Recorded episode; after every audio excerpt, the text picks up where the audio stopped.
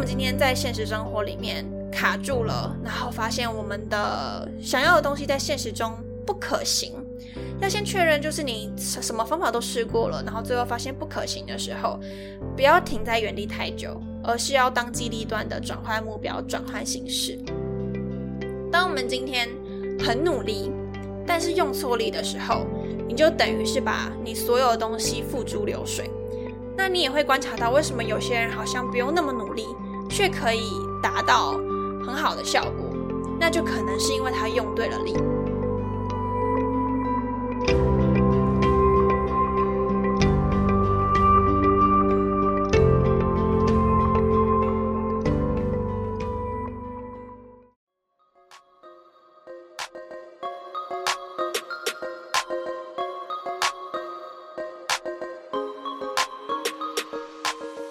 嗨，我是 Thina，欢迎来到理想自己研究室。在这里呢，我会和你聊聊如何探索自己的潜能，并从设计人生以及生活优化的角度，帮助你实践理想生活。准备好过上你的理想生活了吗？和我一起听下去吧。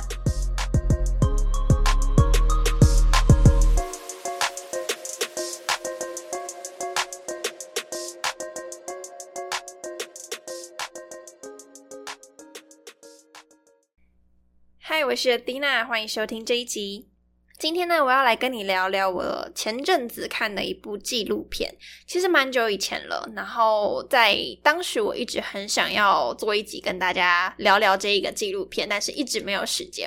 那今天呢，好不容易有了这个时间，我希望就可以来跟你分享这一部纪录片在讲什么，以及它带给我的启发又是什么。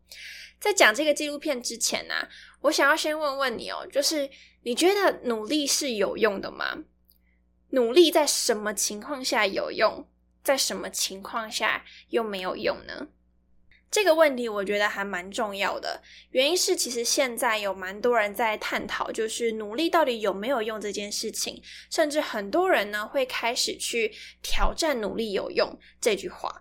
他可能会说：“诶，可能因为社会的环境啊，或者是因为家庭的背景等等，限制了每个人啊努力可能带来的效益或是带来的效果有多大。”那其实这些的考虑，我觉得都是还蛮可以理解的，而且也都有它的道理在。那我印象中就是那时候应该是八月吧，然后我在家里比较有空，我就自己切切切切着电视，然后想说要来看点什么。那时候我就看到了这部纪录片呢，叫做《富豪谷底求翻身》。那时候我看到这一个纪录片的名称，我太感兴趣了。原因是呢，他就是以一个富豪本身已经是一个富豪的人，来带他做一个实验。而我最喜欢看就是实际的实验，去看看说，诶，这个可能我们实际去体验之后带来的影响或是成果是什么样子。那这部纪录片在讲什么呢？这部纪录片呢，就是请这个亿万富豪，就是已经非常有钱的人，再次的让他从零开始打拼。他们想要去挑战一件事情，就是美国梦是否依旧存在。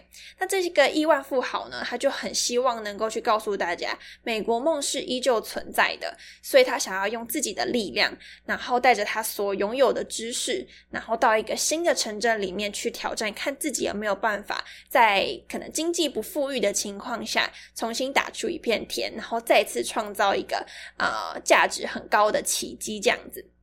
那那时候我在看这部纪录片之前呢，我自己觉得还蛮兴奋的。虽然说我自己的梦想并不是要变成什么亿万富翁，或者是变得非常有钱，这个对我来说其实还好，没有太大的感觉。但是他的这个实验的精神让我觉得很新鲜，就是当你今天已经这么有钱了，你要来去做一个从零开始的挑战，它需要很大的勇气，因为万一失败了，真的是会很尴尬。所以今天就先跟大家讲一下他的背景是怎么样子哦。他们邀请的这个亿万富翁呢，他叫 Glenn Stearns，然后我接下来都会叫他葛伦。那我自己对他不是很熟悉啦，我只知道他很有钱就对了。好，那接下来呢，制作单位就给他一百元美金，然后呢，身上只有一只手机，而且还不能联系自己过去认识的朋友。再来第二个呢，就是呃。这应该算手机，应该算第二个啊，因为第一个就是一百元美金。在第三个，他拥有的东西呢是一台车。那他手上就只有这三样东西，没有别的，而且他不能让当地的人知道说他的真实身份是什么。所以在这种就是身无分文的一个情况下，他还要到一个人生地不熟的环境，是滨州的伊利镇。在这一个陌生的环境，其实啊，他也不能展现自己的身份，也不能运用过去拥有的金钱，所以对他来讲是莫大的一个挑战。背景大概是讲他所身处的环境。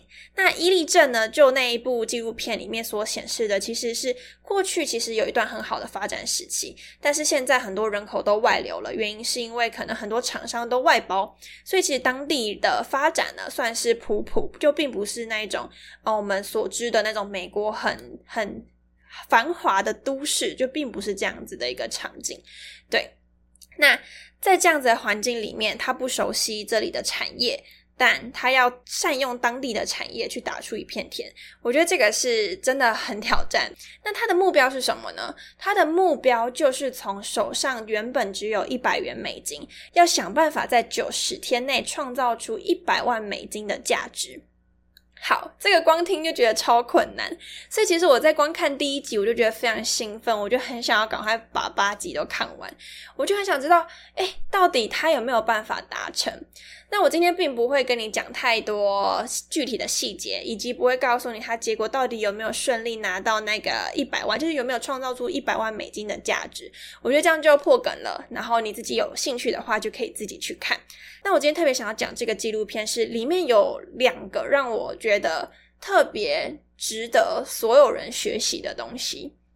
里面其实可以学的东西太多了，我真的是数都数不完。它可能包含商业的知识，或者是理财的观念，然后他领导的风范，或者是他看人。就是怎么去看出谁是有能力的，然后怎么把对的人放在对的位置上，他这些都很强。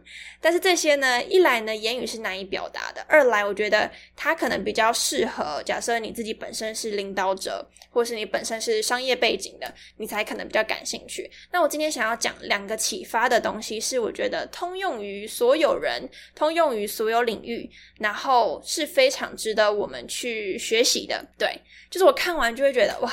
我在看之前是有个想法，就是努力有用吗？真的努我我其实也一直受到你知道现在的大家的媒体的文章都会写去质疑努力有用这件事情，所以我会讲说啊，努力真的有用吗？我看完这部纪录片之后，我的想法反而变成努力真的没用吗？至于为什么会这么说呢？我今天先跟你分享两点，剩下你就自己去看。你看完可能也会有跟我一样的想法。我最后再告诉你到底这中间的差别是什么。先让我呢好好介绍这两点。好，那首先第一点呢，就是他是一个当机立断的人。当他遇到困难的时候，他能够当机立断的去调整自己的目标。那举例来说，那时候他想要去创造一个新的商业嘛，通常最快累积到一百万美金，就是绝对不是什么当老师啊，九十天不可能，但是一定是从创业开始的。那这也是他的专长，所以呢，他就想说要去创造什么样的一个产业或是品牌。好，那时候一开始他发现了伊利这个镇呢，他很。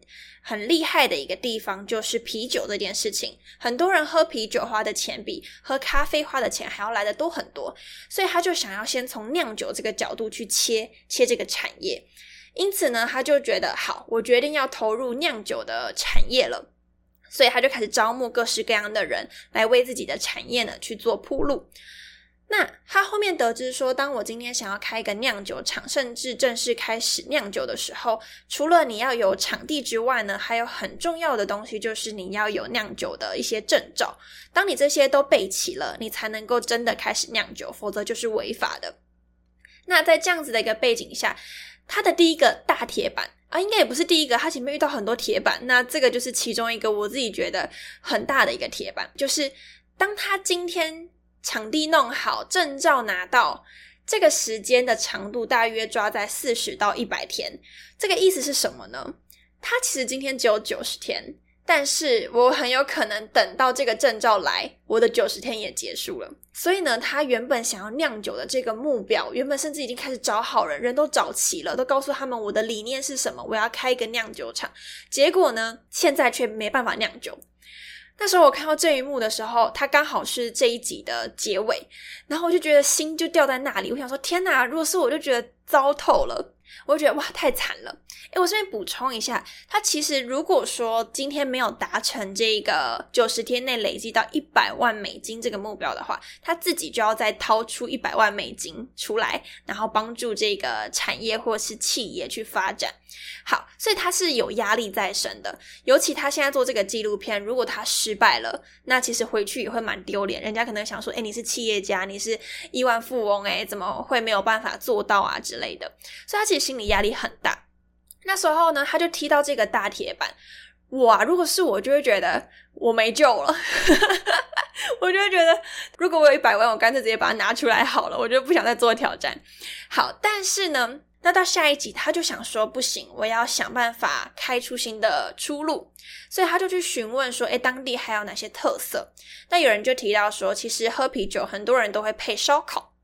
所以他就找到了他们当地有一家店呢的烧烤非常有名，所以他就觉得，哎，这或许是一个切入点，就是开一个烧烤的店，然后同时呢也在卖啤酒，所以让大家呢可以边喝啤酒边吃烧烤。那这是一个新的出路，原因就是在伊利呢有啤酒的商家，然后也有烧烤的店，但是却没有烧烤跟啤酒结合的店，所以它是一个很有潜力的出路。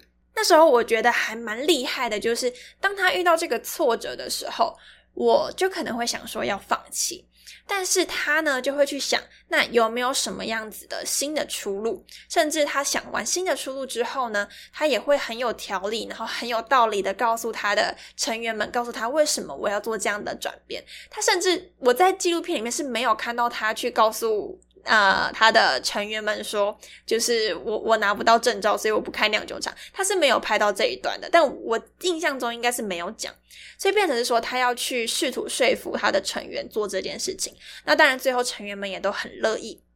所以我觉得，第一个他让我学到的就是他当机立断改变目标的这件事情。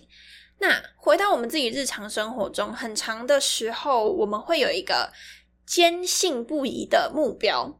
然后我们就会死绑在那里，或者是说，我们觉得有一个一定要到达的梦想，然后做到这个梦想的路径就只有可能某一种模式。那在这个纪录片里面，它带给我最大的启发是，或许今天我们达到梦想的形式可以换一个方法，或是换一种路径，不见得是按照你现在认为的步调才是达到梦想的唯一途径。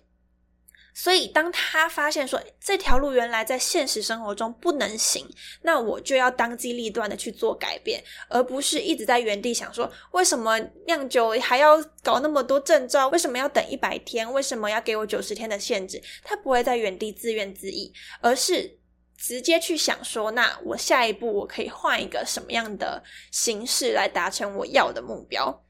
所以我觉得这是第一点，让我觉得很佩服他的一个地方，不会花太多时间在原地打转，只要评估完现实是不能做的，那就换一个方式就好，换一个现实可做的方式就可以了。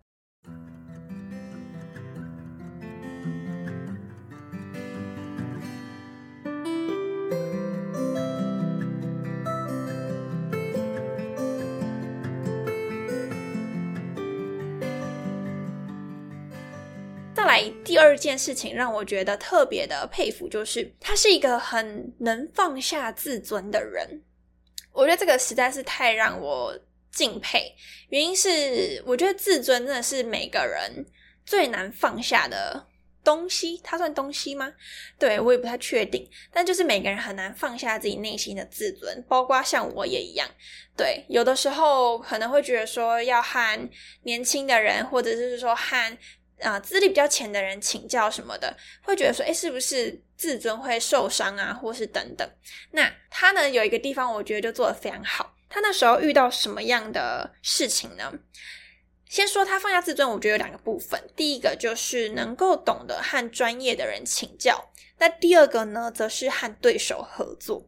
我先分开来讲哦，先讲第一个，就是懂得和专业学习。其实，在这个纪录片里面呢，他花很多力气去找到专家，比如说烧烤的专家，比如说他后来要去处理啊，有点算是处理卖房子，就买房卖房这样子去赚他的资金。那他也会去找室内设计师的专家，然后呢，在统筹方面也找到了一个企划或是统筹的人员。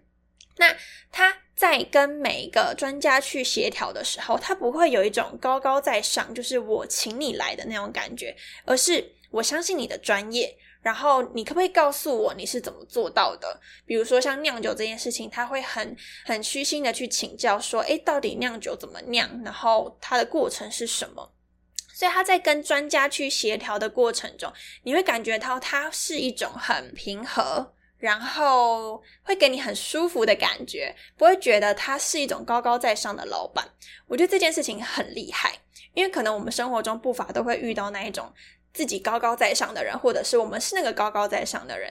那其实这样子两方在相处的时候就很难达到一个平衡，因为他当他备受压力的情况下，就是他可能不一定那么服从你。那再来就是啊，在你。没办法放下自尊去学习的情况下，你的学习也会受限，然后你的视野也会变得比较狭隘。所以，他第一件事情就是能够跟专家去做学习。那再来第二个呢，就是刚刚说跟对手合作的部分。那这边就也可以分享他的片段，在那个片段里面呢，他们参加了一个烧烤烤肉的一个类似比赛。对，是一个比赛，然后他们是最菜的那一群人，就是因为他们才刚开幕嘛，很多人都是已经过去得了超多奖的人来去比赛。那中途呢，就遇到了一些挑战，比方说其中一个挑战呢，就是肉不够了。管负责管理肉的那个女生呢，她可能在清点数量或者是啊预估数量上面做的比较不是很好，或者说比较没有那么有经验，所以。那个比赛总共持续五天，他们几乎每一天都面临肉不够的问题。那这样子就变成说，你今天都没肉可以卖，即便有客人再多，你也都销不出去，你也没办法赚钱，因为他们的目的就是赚钱嘛。所以在这个目的的情况下，现在却缺少了啊最核心可以贩售的肉品。那在销售上就会面临很大的问题，尤其他们的生意很好，就是都那种大排长龙，可是却都买不到自己想要的那一个口味。那这个时候呢，那边的成员，因为那个那边的成员，他们并没有，他们并不知道说，哦，原来我需要在九十天内赚到一百万美金。好，所以不会有太大压力。他们当然也是希望做好，会有做好的压力，但是他们就会觉得说，那肉品没有了，那就没有了。所以，我们就会在旁边，应该说在那个 menu 上面就贴说就已经卖光了这样子。那这是通常我们大部分的人的做法，也是我那时候想到的。除此之外，我也想不到什么更好的办法，因为你也知道嘛，在美国可能也不像台湾，你想要补货也可以很快速啊等等。所以这时候我就想说，哇，糟糕怎么办？他们钱没办法赚到他们预期的目标。那现在这个时候，我真的。就是身为观众的人很紧张，然后也没有头绪这样子。OK，那后来这个葛伦呢，他就去做了一个行动。他们的冷冻柜里面呢，还有很多个库存，就是冷冻的库存。比如说卖光的是牛肉，好了，那库存或许剩下猪肉。好，举例来说啦，因为我有点忘记那个剩什么肉还是什么，对，就是太细了。好，总而言之，就是呢，他就把他们车库里面库存的一些肉品拿去隔壁的对手家呢，去跟他们换肉，就会跟他们说：“哦，我们就是想要跟你交换肉，因为我们没有肉了。”这样子，所以，然后他就这样子去，就是挨家挨户的去换肉。所以结果换换换换回来呢，就换到了非常多的肉品，让他们可以继续贩卖。这个时候，他的成员呢都觉得非常的惊讶，都会想说：“你是去哪里生那么多肉？就是你会变魔法吗？还是怎样？”每个人都对他感到非常敬佩。那这也是我当下觉得很厉害的地方，因为当我们今天要跟专家请教，或许诶比较容易一点，因为。他有专业嘛？那跟他请教，就是我在学习，我在虚心受教。但是当你今天要去跟对手合作的时候，他自己说的，他说他自己最擅长的就是跟对手合作。然后我觉得哇，这个就是果然人家视野就是跟我不一样，就是对，果然就有些人赚很多钱，真的真的不是没道理的，对。然后呢，后来他们就是也顺利拿到很多肉品，所以也赚了非常多的钱。最后到底他们有没有赚到那一百万美金呢？就是邀请大家去看这一部纪录片。原因就是这一部纪录片其实有太多可以学习的地方了，不单单是我刚刚讲的那两个而已。甚至在商业，如果你本身是从商的人，里面有些商业思维，或者是你一般人的投资理财，我觉得里面也有值得一般人投资理财去可以去学的。或许我们不用像他一样去。啊，翻这么大倍的价，然后或者说我们不用像他一样有在短时间内赚的很多钱，我们人生也不一定要赚那么多钱。但是他的一些思维，我觉得是很值得用在我们生活上面的。那更别说他本身个人的特质，是我用言语没办法说，但是你看完就会觉得。就是有些人他的那个特质真的是学不来，但那些特质呢，真的是带着他，嗯，能够去带领这么多人很重要的关键因素。好，就他的一个个人领导魅力啦。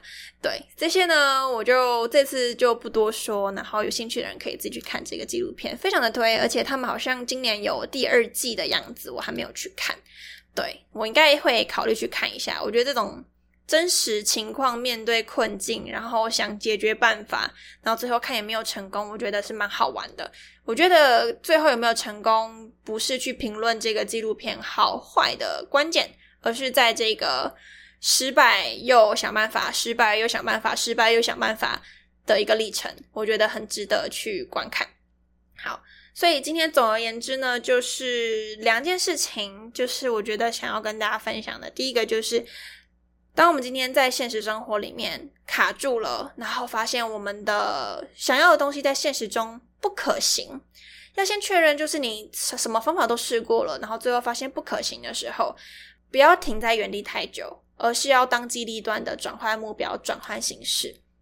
再来第二件事情，就是我们要懂得去跟专业的人学习，以及去跟。不一样的人合作，可能是敌人也好，可能是朋友也好。有时候可能我们不一定是敌人，但是合作对我们来讲就好像是一个怪兽，一个很大的门槛一样，很挑战的事情一样。但事实上呢，合作是一个帮助彼此变得更好的一个方式。然后其实啊，彼此也都会从中去受益嘛，因为对方刚好也说不定也缺这样子的肉，就是对你刚好可以给他，对。好啊，这两件事情想要跟大家做分享。因此，在这整个纪录片，我就是看完它之后呢，我从原本去想说努力有用吗，到最后我的想法反而变成努力真的没用吗？